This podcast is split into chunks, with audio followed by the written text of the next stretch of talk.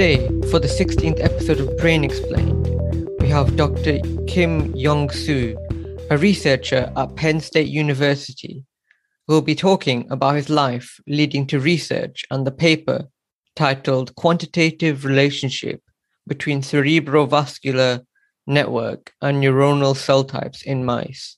So we'll be looking at how blood flow is different in different areas of the brain. So, hi, Kim. Thanks for coming on the episode. And could you tell me a little bit more about yourself? Yeah, thanks for the invitation. And it is my pleasure to introduce myself and my research. I'm from South Korea originally, and I went to Seoul University, got my bachelor degree in pharmacy. So I got a pharmacist degree, actually became a pharmacist. So after all, uh, worked in a cancer hospital as a hospital pharmacist for a year. What made you choose pharmacy? The uh, what I mean when I was in the high school, I kind of wanted to be either dentist or a doctor. So my high school teacher said, for those one who want to go to medical school or dentist school to make more money, you guys should change your mind because that's not what that discipline is for. Yeah. And I kind of realized uh, I have a bit of that in mind too. So I thought, okay, let's change my mind. So then I realized doctors can, in that high school mind, high school students' mind, doctors only can cure patient in front of them. But as a pharmacist, if pharmacists can develop a drug, drug can reach out everybody in the world and yeah. really have a wider impact. That was how I thought as a high school student. So that's why I went to the uh, School of Pharmacy. I realized many doctors actually also developing a lot of drugs. That's what I realized down the road. But back then as a young student's mind mm. how I chose to be a pharmacist.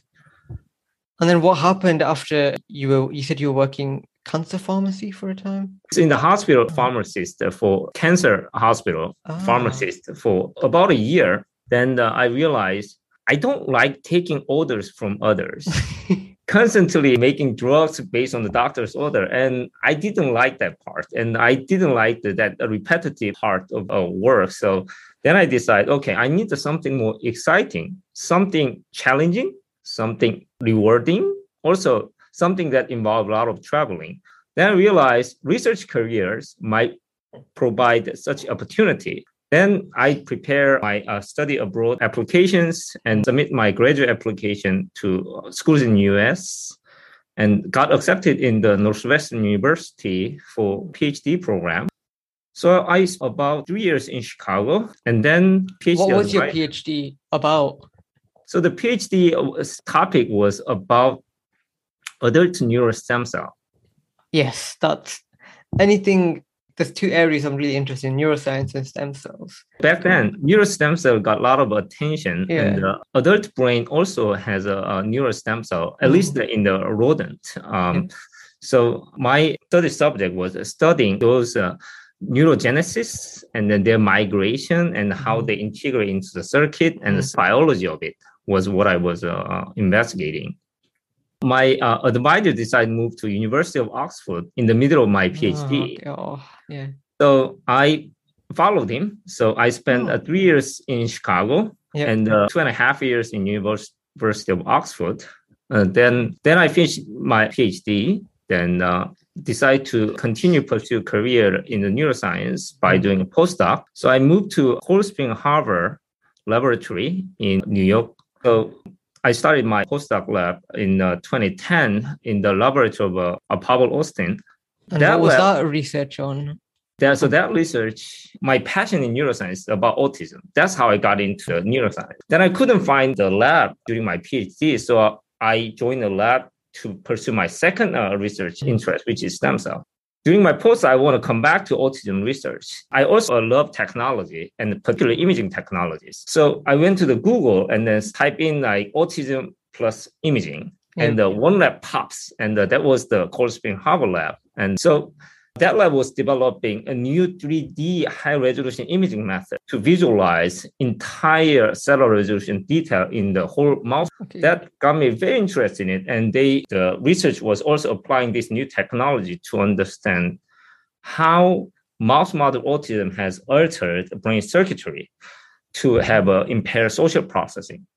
So that really attracted my attention. And I got a position while I was in the postdoc, I was helping to develop these uh, imaging techniques, and I was developing a lot of imaging processing uh, method as well to handle large capacity imaging data set. And then the apply uh, apply these techniques to understand how mouse brain process social information.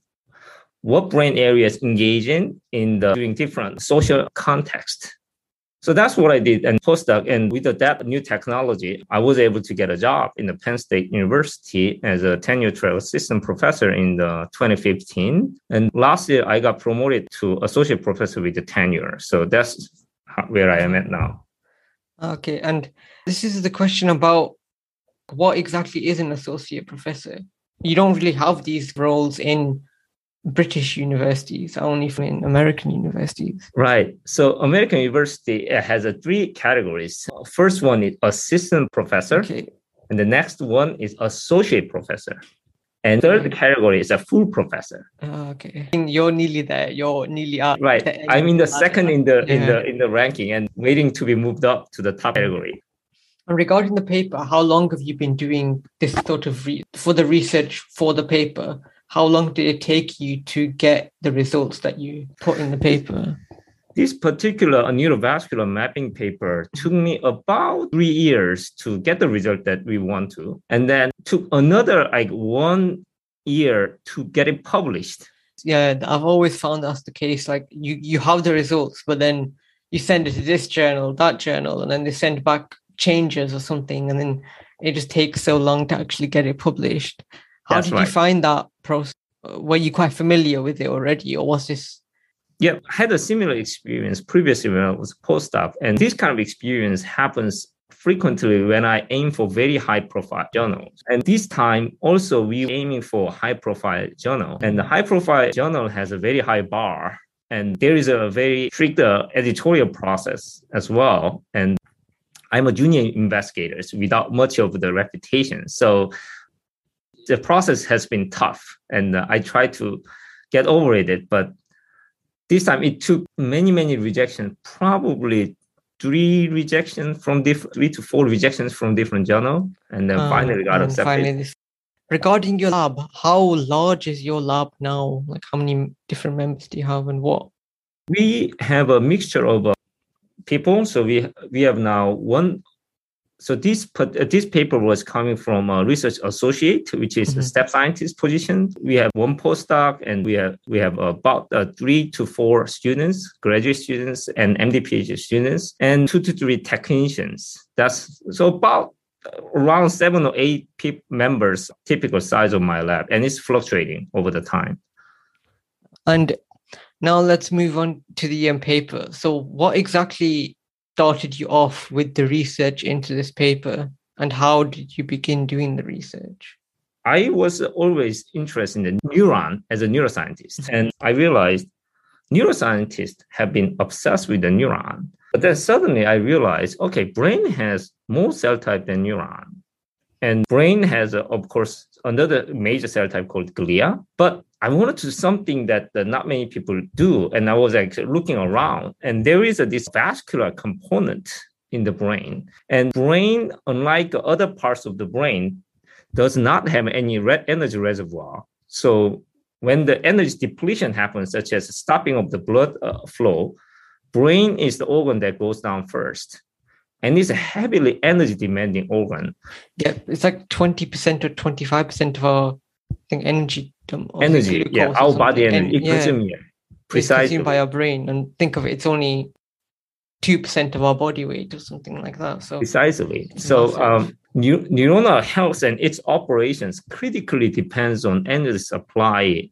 But this equation, how the how much neuron consume energies and how vasculature supply energy and oxygen is not well understood. And uh, this is largely ignored aspect of the uh, brain science. So I realized uh, I have a technology that I can tackle this seemingly very complex network of cerebral vasculatures in the brain. And could you briefly describe the, the main findings of the paper? Right. So the one of the key questions here is how the cerebral vasculatures is differently organized across the different brain and how these differently organized cerebral vasculatures is spatially related to different cell types. So in the first part, what we found was motor sensory processing regions that requires a fast signal processing are heavily vascularized. In contrast, association area that integrate sensory signals from multiple different sensory modalities, those uh, integrated brain area tend to have a less dense vas. So former wider sensory motor processing area has this heavily vascularized area. That's probably because sensory modality and the motor component requires very precise timing and then spatial controls to distinguish very rapidly changing the signals from outside and then generate the very precise motor output. Contrast, integrative areas does not require that fast and spatially uh, precise signal processing. Rather, it need to integrate information from long period of time and then generate some holistic understanding of that signal. So they are probably not as heavily vascularized as a motor sensory area. So that was the first observation. And the second observation is how does different neuronal cell type is spatially related with the different uh, vascular organizations. Ah, okay. And there are many different types of neurons, and uh, such as excitatory neurons serve as accelerators in the brain, and there is also inhibitory neurons that serve as a brake system in the brain. So it's really working as like accelerator and brake in the car. So these two work, should work together to process informations effectively. Even in the inhibitory cells, there are multiple different cell types uh, with a different so-called braking capabilities. Can do very fast spiking and fast breaking, while the other one has different types of braking among this inhibitory cell type there is a brain cell type called parvalbumin. Yep. In inhibitory interneuron so those are the cortical interneurons that has a very fast spiking property. So parvalbumin neuron uh, also uh, contains much high density of mitochondria. So these cell types are known for heavily energy consuming compared to other inhibitory cells. We are asking, does this heavily uh, energy demanding neuronal cell type is spatially correlated with the cerebral vascular density? So we uh, look at the correlation between different cell type. There was an extremely tight correlation between parvalbumin neuronal density with the cerebral vascular density. So it looks like vasculature is there to support the high uh, PV dense area, the motor sensory uh, regions. And so that when we look at other GABAergic cell types, GABA inhibitor cell type, we did not find such a strong correlation with other cell types. Oh, okay. So this really tells that this uh, PV, uh, neurons has strong correlation with the um, cerebral vasculatures. So why the parvalbumin cells interesting? Parvalbumin cells has been heavily implicated in many neurodevelopmental disorders, such as autism and schizophrenia. And where exactly are they found in the brain? Are they found in the cortex or are they also found in deeper regions as well?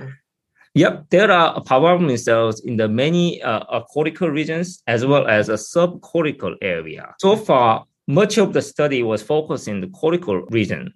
So that's kind of where the focus of the current paper is about. But parvalbumin neurons are also found in many, uh, many in the subcortical area. Because I find this really interesting because my interests are more to do with neurodegenerative diseases. But I've been finding with the research I've been doing, there's a large link between neurodevelopmental and neurodegenerative diseases in terms of sometimes the neurons in, involved. And one neuron that carries on popping up is parvalbumin neurons. And another thing, I don't know if you know about them, is have you heard of extracellular nets or perineural, perineuronal nets? nets? Yeah. yeah, exactly. They are heavily around parvalbumin PV neurons, and and somehow I know that will be linked to blood supply and energy demand in some way because you get a loss of the perineural nets and in diseases and you also get the pv neurons not firing properly so what do you think? Like, where's the link here? What do you think happens first? Is it the neuron, the nets go, the neurons start working, or is it the blood supply, or is it all three? Right. So I will ask the. So it looks like you have uh, two questions: uh, aging and the neurodevelopmental axis. Yep. Um, that's the first question. The second question is about perineuronal net and its relationship with uh, parvalbumin and the cerebral vasculatures. To answer the per- first questions on the aging versus neurodevelopment, my lab so this particular uh, paper is all about adult brain. My lab's also studying how these cerebral vascular networks change over the course of normal aging. Oh, okay. Yep. And also how it change in the pathological conditions such as mouse model of Alzheimer's disease. So, and simultaneously, we're looking also neurodevelopmental aspect as well, how the cerebral vasculatures evolve to, to supply energies uh, to the brain. To me, aging is a part of a neurodevelopmental process. Hmm. They are exactly in the same axis. Mm-hmm. So, right? Okay, yep. I, I can see where you're going. Yep. Yeah, in the aging, if you look at aging, a lot of things are coming back to the neurodevelopment mm. phase. So the I the neurodevelopment aging are in the same category. So I basically treat this as a one problem. Oh, okay. So I'm looking at both questions. So that those uh, research is going to come out in the next few years. So uh-huh. stay tuned for that. Definitely. So I just want to answer your uh, second question it's about mm-hmm. perineuronal net and the PV neuron. So you're right, and the perineuronal net is heavily implicated in opening and closing critical window so during early postnatal development, early childhood, uh, brain opens plasticity window, meaning the mm-hmm. now we are open to learn. That's mm-hmm. childhood. A lot of things uh, we learn things and uh, we basically develop who we are in terms of brain processing. Mm-hmm. In after adolescence, when we en- entered early adulthood, perineural uh, net really begin to clamp down and then try to hold whatever that you learn. Can you right? In this process, how the cerebral vasculatures are changing is actually completely unknown. What's really interesting is vasculatures don't know how to generate the networks. So the way it find it is neuron during the early development process, neurons spontaneously fire and then exhaust oxygen and energies around it. Uh, the energy, uh, uh, the lack of energy, like spear almost. So and in this hypoxic condition, is basically signaling vasculatures to grow and populate that area. Ah, okay, yep. So the cerebral vasculatures is listening, firing early development. The more neuron fire, the more vasculature generate in that area. So how does means the neurons helping cerebral vascular network uh, genesis? Is excellent research questions which we don't know yet. Okay, because that was actually one of the questions I was thinking of doing for a PhD that I was interested in, but I kind of changed track. But it is an area I'm quite interested in. And in regards to blood supply, what cell types, or did you look at cell types that were mainly involved, or which ones do you think are controlling the blood supply? So in, in the manuscript, that uh, we have a, something called the pericyte. Yep. It's P E R I, pericyte. Yep. Some people misunderstand as a parasite. P A R A S S I T. Uh, Not a parasite. It's pericyte. Okay. Uh, so I have to clarify what I mean. so these are pericytes, a perivascular cell type that wraps around the vasculature. It literally wraps around, and uh, um, what they do is when neuron or other cell types nearby need more blood, they relax yeah. allow more blood to flow. And when that, that high demand uh, situation is gone, then they constrict again to conserve energy. So pericytes is one of cell type that control the blood flow. But at the same time, there are many other cell types, such as smooth muscle cells in the artery compartment, to also work with the neuron and glia cell type to dynamically regulate blood supply. And which one, in your opinion, is having the greater control? Do you think it's the pericytes or the smooth muscle cells, or is it? Do, you think it's dependent on region of the brain? Right. So it uh, pericyte is more for the microvessel, very very tiny vasculatures, and the smooth muscle cell are more like big vessels such as arteries. So they have a different kind of role, and artery is more like a big area, like really the you basically control the big pipe and the pericyte is more for like control more Okay. tiny Yeah. area. So depends on each scenario, different cell type will engage differently. You mentioned that you looked at different the blood flow in the different blood uh, regions of the brain. Were you mainly looking at cortex, or were you actually able to look at deeper regions as well? Because you mentioned motor, sensory, and association areas, but they normally in the cortex. What were you able to look at, like the hippocampus or hypothalamus and these kind of areas? Right. So typically, cerebral vascular imaging was done uh, with a cortex uh, centric view, and the method that I uh, used here allowed me to look at entire brain at the single cell resolution. So we mm-hmm. were able to visualize the whole cerebral vascular network. So we were looking at the two different subcortical area, one in thalamus, another in the striatum. Mm-hmm. Those thalamus and striatums closely communicate with the cortex. So we are looking at whether thalamus and the striatum component, they also have a motor sensory area and the integrative uh, brain area as well. So we were asking questions whether those motor sensory versus integrative area also ha- in the thalamus and striatum also has a different cerebral vascular networks. Research showed that it is in, indeed the motor sensory area, not only in the cortex, but also thalamus and striatum tend to have higher density of vasculatures, further supporting dense energy need to process motor sensory signals. Okay.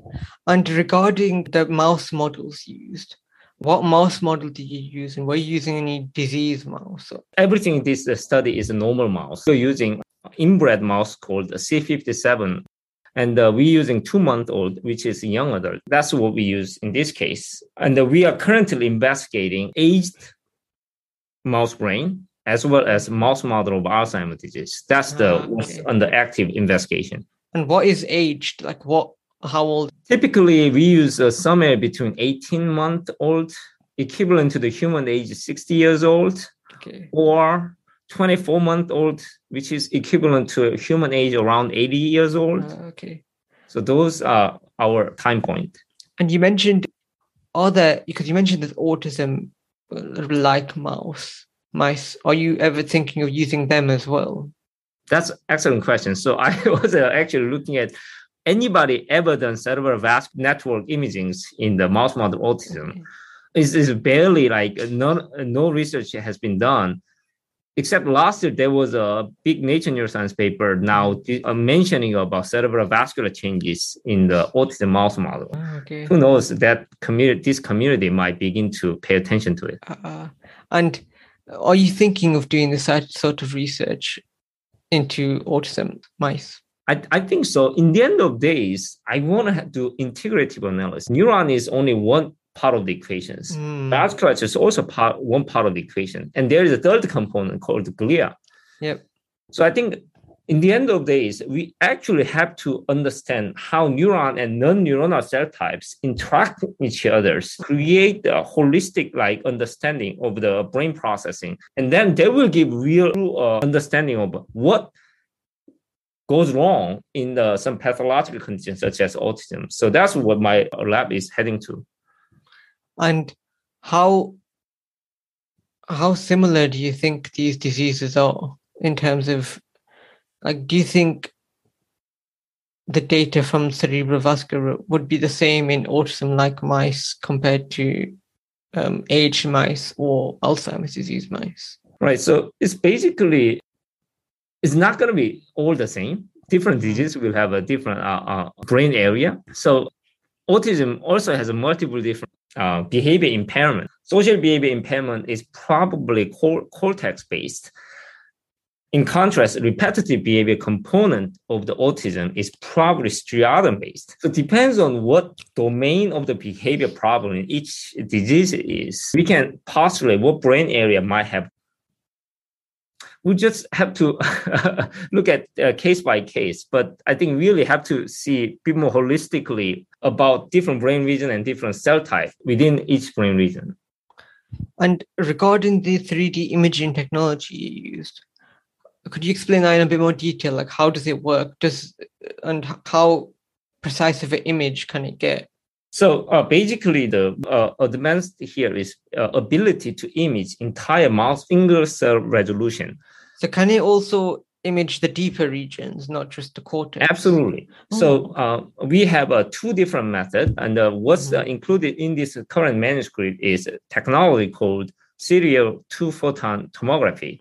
The way it works is it has a high resolution microscope that pay, basically taking two dimensional tile imaging. So take pictures, go to next neighbor, go to next, and then keep moving around to take two dimensional tile imaging. So that's two dimensional. Okay, that's fine. Where does 3D come from? There is razor blade vibratome sitting next to it that cut away what has been just imaged. Oh, okay. So imaging, cut, imaging, cut, imaging, cut repeating this thing over and over again allow us to scan through the entire brains ah, okay. at the single cell resolution. And uh, that's one technology. And uh, recently, my labs begin to use a tissue clearing technology with uh, another method called light sheet fluorescent microscope. In these techniques, we can clear the whole mouse brain, make it transparent. That's another wow. technology that we've been using. Are these quite complex techniques? Can you modify multiphoton microscopes to do it quite easily, or do you have to get quite expensive novel stuff?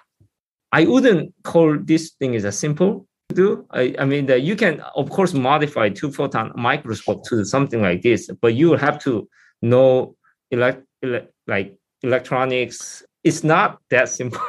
Because I'm starting a PhD soon, and I'm I'm thinking, could I use this tech? Because I'm I'm looking at rats and looking to try to develop a neurogenerative model. So I'm thinking, could I use this technique when I'm analyzing my data to see what effects it has? Right. So the best do in that case is go to a lab that has this microscope. Okay. And which labs have this microscope? Like, is it? Are there quite a few? Do you think, or is it quite rare? I believe uh, many university has something like this in their core facility. Okay. So okay. not many lab has something like this on their own, but oh, yeah. many university have it in the core facility. So I'm sure that uh, you wouldn't be a, having a hard time to access something like this. What because there's quite a few 3D imaging techniques out there. So how's your technique different or better than other 3D imaging techniques? What I use does not require any tissue processing, meaning a lot of tissue processing, uh, tissue clearing method and, and all that can introduce a volume, potential volume changes and change of signals. Though many methods now being developed to compensate based on what the tissue clearing they use. But the techniques that are being used in this manuscript doesn't require any of the tissue processing. We just use intact brain and then just image it at the single cell resolution. Why did you want to look at GABAergic neurons and why do you not choose, I don't know, because I'm thinking exactly like dopaminergic neurons because they're quite energy intense as well. The reason why I was paying attention to the GABAergic neuron is they are heavily implicated in the many of the neurodevelopmental and psychiatric so uh, there is a big theory called the excita- excitation and inhibition EI balance. So these are the accelerators and brakes, they are imbalanced. There's either system is driving too fast or driving too slow. And GABAergic cells are key in understanding how the EI balance is maintained in the normal brain, how it changed in the uh, uh, conditions. There's I was drawn into these uh, uh, GABAergic cell types. Yeah, because I've seen that excitation inhibition come up in quite a lot of different diseases, and I'm quite interested in it. But it, the, the problem with all these theories is which what thing goes wrong first. That's kind of what we need to like. Is it blood supply? Is it the excitation of GABA neurons or some other neurons, or is it glial cells? Like that's what we need to find, and I think that's always going to be the problem in that case. In my opinion, that blood flow plays a look a lot more of a role than we think in brain diseases because now from medical data, like they're advising a lot more like they're saying what protects your heart protects your brain. Like they're giving people the same advice for brain diseases that they would for heart attacks and other like atherosclerosis and stuff like that. So that's got me thinking that it could be blood supply in that case. Yeah. Is that something you're looking in? Is your lab research mainly just trying to understand the kind of how it works, or are you also trying to look into ways to change the blood supply and how it works as well? Right. So the, so far, the what we've done is observation how the normal brain is organized, and the follow-up experiment will be manipulation experiment. Mm. Can we reduce the blood supply and then selectively, I mean, change the energy uh, equilibrium in the particular area? How that influence neuronal processing, thus influencing the behavior output how does that correlate with a particular disease? And in disease context, how the vasculatures is manipulated. By manipulating vasculatures, can we overcome some of the deficit? So this particular question has been raised by many different uh, diseases, particularly in Alzheimer's disease. In Alzheimer's disease, many people try to rescue neuronal death. But why does neuron die to begin with? Yeah, that's that question we've got right. to answer. If the, the blood supply is basically impaired, no matter how much nutrient you give to neuron, neuron will still die yeah. because their infrastructure is broken. So by understanding what is actually causing neuronal death, the therapeutic approach can be refocused maybe re-establishing and uh, basically renovating infrastructure of the brain might be more viable way of preventing Alzheimer's disease or rescuing Alzheimer's disease. So that's important things to consider. And regarding the marker you use for pericytes, why did you choose? Like you chose platelet-derived growth factor beta, but I've because I've did my masters on pericytes as one of the markers we're looking for, and there's quite a lot of markers for them? Are you thinking of using different markers in the future or like multiple markers in the future? Right. So that's a great question. So the this particular uh, reporter mouse using PDGFR beta is marking pericyte and the smooth muscle cells as well. So it is hard to cleanly distinguish pericyte. And the pericyte also has different subtype within. So we are now in the process of applying multiple different markers in the same brain to further dissect the subtype of the pericyte. So that work is ongoing. Uh, okay. And oh yeah, I remember you mentioned with your the mice that you can do it without staining them or any tissue processing. But because you're not staining them, does that mean you can only use very small amount of markers because it has to be a mouse. The mouse has to genetically express the reporter line. You can't stain for it in that sense. Precisely. So that's okay. why we now begin utilizing the second techniques. We are actually using clearing with the antibody labeling with the different colors. Okay. With the light sheet uh, microscope to supplement this approach. So we are utilizing both techniques in my lab. Mm-hmm. You showed in your research that blood flow, like directionality, plays a role. Could you explain that a bit more?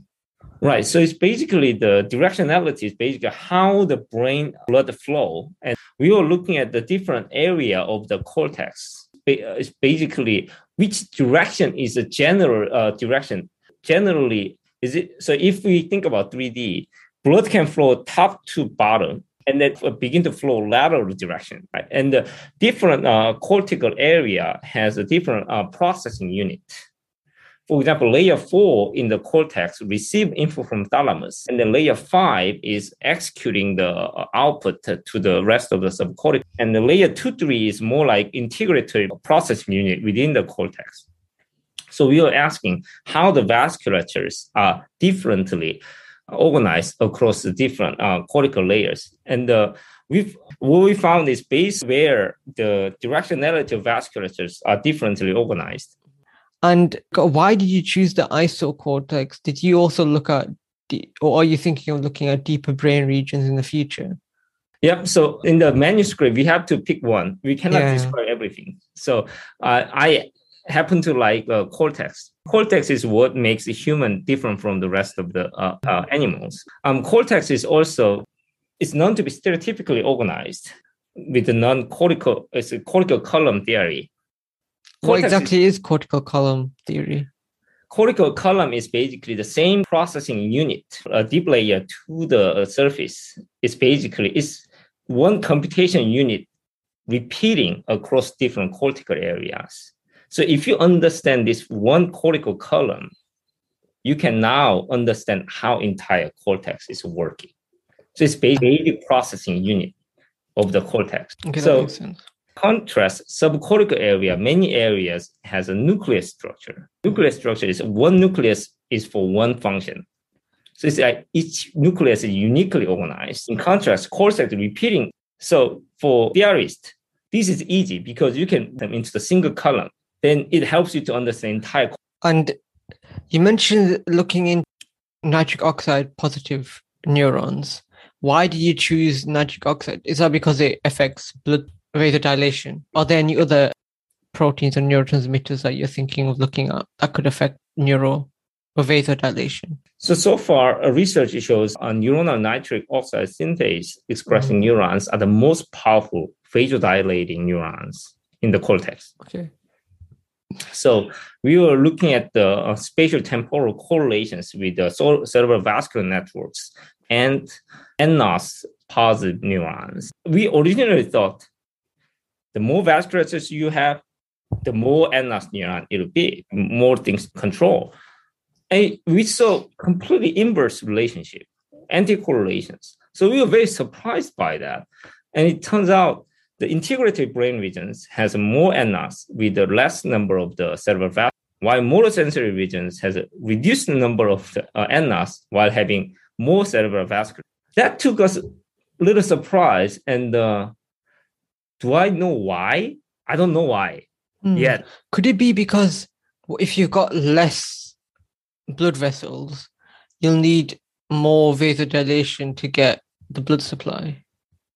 So here is uh, um, how I in- interpret. So the uh, nitric oxide NOS neurons works often on the arterial compartment, hmm while uh, vasodilated, such as a pericyte, is also vasodilating. Those are working in more like uh, right at the vessel stage and small vessel stage. Perhaps in the having more NOS neuron in the integrated brain region has a better in the blood supply in the larger brain regions, more eff- by controlling arterial compartments. But I, I don't have evidence. And are there any limitations that you were that you found? And are you thinking of like rectifying them in the future? So the really big downside of what we have so far is we cannot distinguish arterial compartment, microvascular compartment, and venule compartment. Having these informations can help us to generate the flow direction. But we don't have that. All we know is basically, okay, here is the vasculatures. So we cannot draw the direction of the vector graph of it. So what we uh, are working on now in the lab is marking each different uh, vascular segment so we can generate uh, the flow direction uh, diagram as well so we can understand the flow direction in addition to the structure uh, uh, organization And what future work are you thinking of doing in your lab? Like, is it all just based around cerebrovascular and this work in the paper, or are you also branching into other areas as well? Right uh, cerebral vasculature mapping is one third of what my lab Okay. Yeah. and uh, this is really the it's a part of what my lab and what i want to do is overall in my lab is to understand overall cell uh, type architecture in the whole uh, brain that's what i want to understand that change across the time so future work is going to involve cerebral vascular mapping in the aged brain and the developing brain simultaneously now introducing glia cell type mapping to understand how the glia organize across different regions and then now bring it all together with the neuron to really have general Uh-huh. integrative understanding of how brain is composed with the different cell type across different di- different brain region that's the goal That's that seems quite extensive, but really interesting. That's literally that's what I've been telling a lot of scientists that I've been talking to about brain regions and neuroscience research because a lot of us get laser focused in on one cell type or one area of the brain. We forget that it's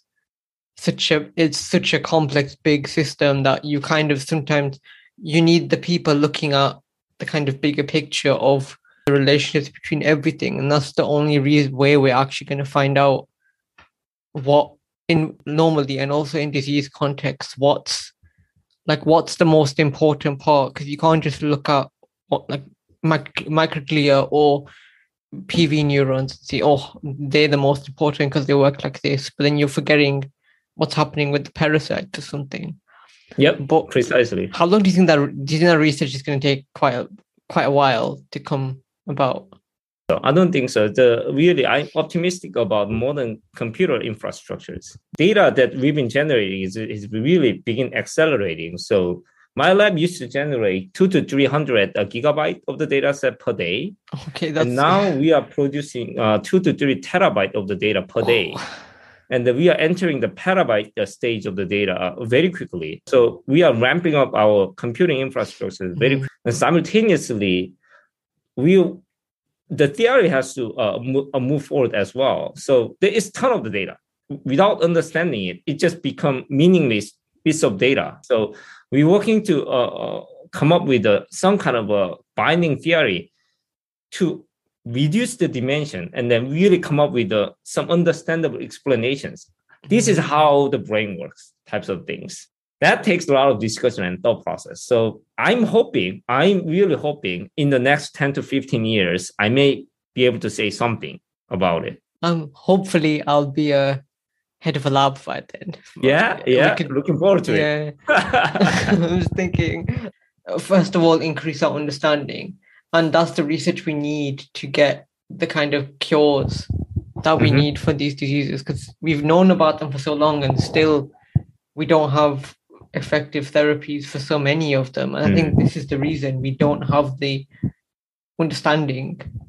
And now moving on from your um, paper, regarding the kind of research area you do, what advice would you give to students who want to go into that area? I thought about that question. Something that I would recommend is looking around. And uh, you briefly mentioned before that the people have their own favorite brain region, favorite brain cell type, protein, gene, whatnot, spend their entire life. You have a tree, then you begin to pick uh, apples, and then the, it's getting increasingly harder and harder, but the reward is getting increasingly lower and lower. If you look just around, right next to you, there might be a tree full of apple. Uh, uh, that's true, actually, because, well, that was the case with me. I was so fixed on kind of one area that I forgot that there's like, it's like I was looking into Alzheimer's disease from a particular angle. I was like, I just want to look at it from stem cells, from making induced pluripotent stem cells and brain organoids. But then I, uh, for a year, I was applying for PhDs and there weren't really many coming about. And then, like you said, I looked around and then I found, oh, you can actually do Alzheimer's disease research from other areas. And now my PhD is going to be about developing a, a better model for Alzheimer's disease using rats. How Yeah. it works, like I'm technically like a living image of it. I've used Yeah, absolutely. So I think just what I would suggest is just read broadly. And but then, what should people read? Because many people are normally it was also like this when I was doing my undergraduate degree and getting into neuroscience. Like, what do you read? Because sometimes the papers can be a bit too dense. Like, yeah, so you can do targeted search as well as I have a, I mean, these days, email subscription is so popular. So I subscribe uh, major journals. So they come to my inbox Saturday, Sunday morning, and I just uh, sit in my couch and then uh, just just read through, just read through. So if your subject is Alzheimer field, and I just read through everything, just uh, look at look at scan through the uh, the title, and then broadly just watching for if anything is happening. So watch how the science progress, and the, having good understanding of it helps you to dictate the trend. Science also has a trend, right? And you want to be in the uh, uh, some uh, emerging field, not like old like uh, the field that that's getting outdated. So that has been uh, some of my strategy and uh, go to conference like not only the targeted small conference but Mhm. also big conference like society for neuroscience and then the, you listen in big lectures that's nothing to do with what you do How do people like if you're an undergraduate student or something like that, or even a end of college student? How would you get into these conferences, especially because some of them are uh, like uh, quite expensive for a student, like 200, Exactly. 300 pounds. So Exactly. So for that, uh, starting very early career scientists, what I'll suggest is knock the door of the lab, some mm. lab that you may interest. Get your foot in the door first, and that nobody's gonna send this undergraduate to a conference for free. Nobody's gonna do it. They have to prove themselves. They are worthy to be sent to the conference. So knock a door, volunteer to do some research in some lab, and yeah. then uh, start somewhere, and then begin the career, and then keep looking, and then keep growing. Ah, that, that's good advice because now moving on from that, what do you do in your free time when you get it? Because I know scientists can be quite busy. Yeah, and uh, that's a good question. I, I watch TV. I, I TV and I watch TV and oh. uh, that's how I get relaxed. And uh, what sort of programs, if you don't mind, if you want to? I, I watch just action movies, sci-fi oh. movies, nice. in the something that I don't use my brain. I, I, we need that like what because for different people it's different things. It can be tv some people it's doing some sort of sport like yeah. hobby. For me it's a mixture of reading and watching anime and movies. So that's what i do to relax. Like you can just get absorbed in it and it's not like you're reading a page like it's yeah and uh, also like uh, I, I like drinking. So i drink beer wine and uh, i'm talking to my wife and uh, that made me relax and uh, really recover. And this is just uh, out of curiosity you mentioned because you went to korea do you go on vacations often? Do you go traveling often or is it just mainly to korea quite regularly to south korea? so the person vacation i my wife blamed me as a workaholic and uh, I I acknowledge that I work hard. So vacation, I in the early uh, phase uh, when I was a graduate student and postdoc, I rarely took a vacation. And even when I was assistant professor in the early stage of my independent career, I rarely took a vacation either. Mm. So I tend to be a bit I hate to call it workaholic, but I like work. I find that a lot of scientists, you kind of have to be if you're a scientist, because a lot of times science, with scientists, you get them times where you've got to work like seven till seven for like weeks and weeks, and you're just working like six days a week or even longer, like maybe sometimes even seven days a week, because it depends on your experiments in that case, the animals or cells you're using, and kind of have to be, you have to love your work to put that much effort yeah, into it. Absolutely. Yeah. I I was the only one, you know, when I was in England, Oxford, I was the only one in the whole department working in the Christmas. And uh, oh. um, I nobody forced me. If I, somebody asked me to do it, I would hate it. I absolutely hate it. But I want something in the science and wanted to make something oh, to work. Oh, so yeah, that was everything. So just yeah, I'm I'm looking forward to staying to hearing more about your research. Okay. Sounds good. Thank you. You're welcome. Thanks. Thanks for your time. See you. Okay. Bye. Bye.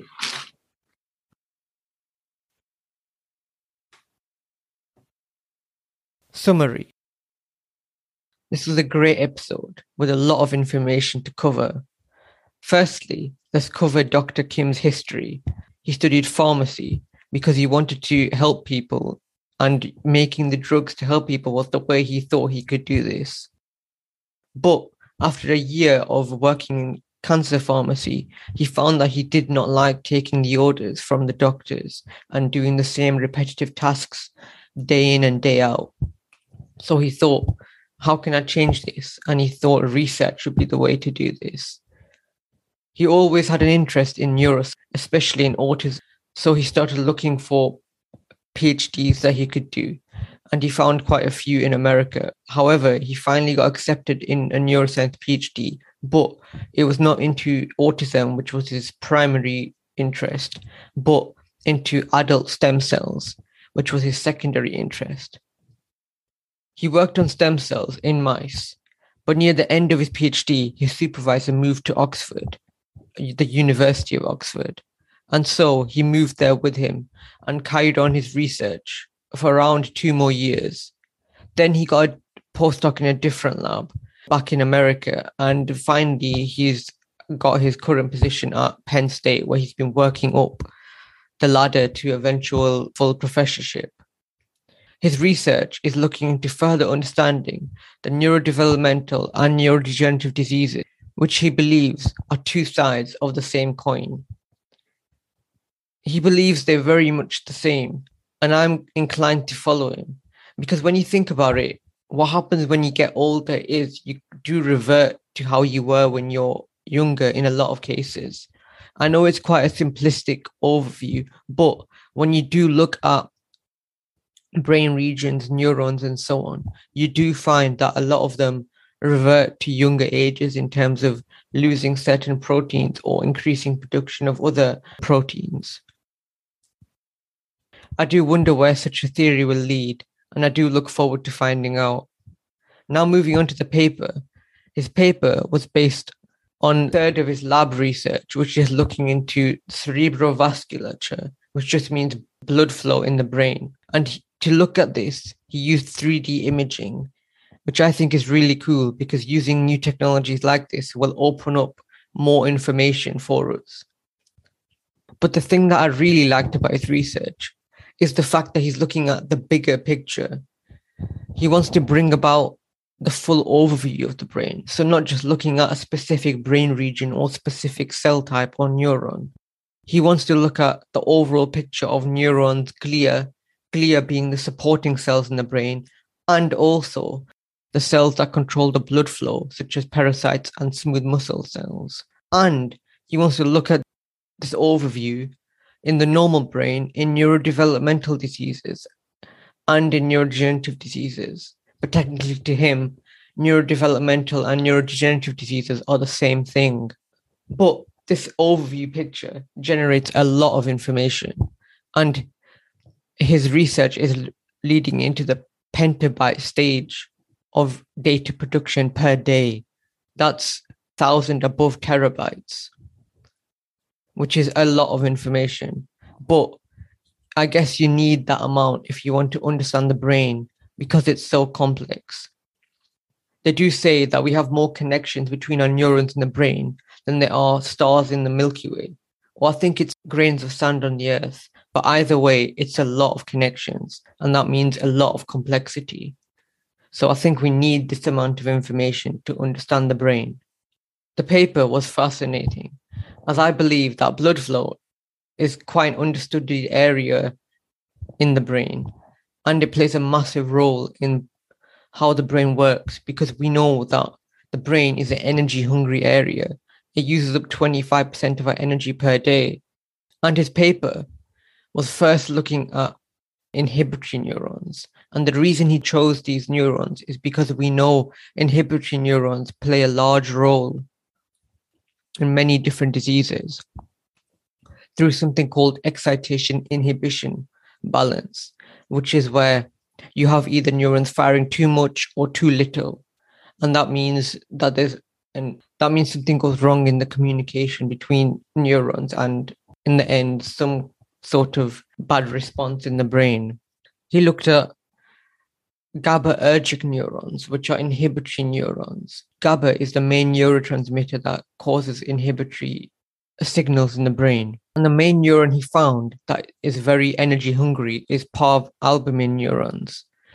And this is really important because it links to previous research in this area because parvalbumin neurons have already been shown to play a key role in diseases such as Alzheimer's disease and autism. And another really interesting fact is parvalbumin neurons are the main neurons that have this net around them of proteins called a perineuronal net. And this helps in controlling their activity. And this net is caused, been seen to be broken down in diseases such as Alzheimer's disease. So if we can understand this relationship, we might be able to develop new treatments and also increase our understanding.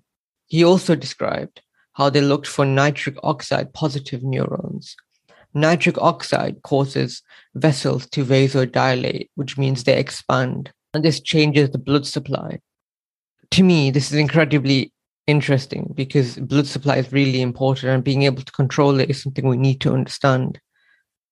But his research did show that there's an opposite relationship between blood vessel quantity and nitric oxide neurons. They don't really understand why, but it's something that hopefully we'll find out later on. And his research indicated from the 3D imaging that the most vampirish neurons, the ones that want the most blood, are those in the motor regions and the sensory regions of the cortex. He could only look at regions in the cortex because if he also showed information in his paper from deeper regions, this paper would have been way too long. But they found that the motor and sensory areas needed the most blood supply. And he thinks this is down to the, the fact that for our motor and sensory capabilities, we need to have tight control of them. So they need a better blood supply compared to the integrative or association areas, which just combine information from different brain regions. He does want to look at deeper brain regions. I'm going to stay up to date with this to see whether they have a higher blood vessel supply compared to the motor and sensory regions and how that's affected in different diseases.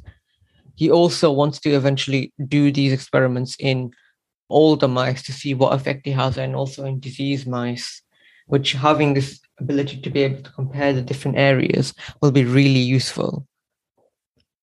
Finally, his advice for students to look around when you're looking for undergraduate degrees, master's, PhDs, postdocs, or any sort of other job. This can be taken for science and other careers, which is really useful because it will help you to find an area which is still something you're interested in, even though you might not be able to find it in your initial area of interest. And also, as always, scientists have to do things to relax. Kim does that too, but I think everyone should because you can't be working all the time and you have to be doing something else as well. Thank you for listening to this episode.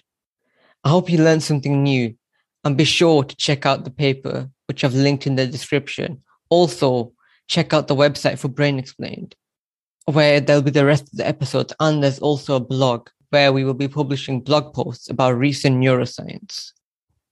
I'm also looking for anyone who'd be interested in contributing towards the blog.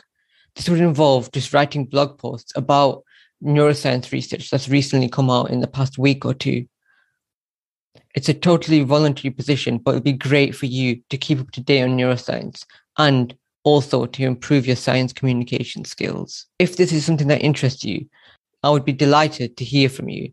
And please contact me by the Twitter account or by the email address, which is brainexplained at outlook.com. And I look forward to exploring another paper, bringing to light the brilliance of the brain through new neuroscience research.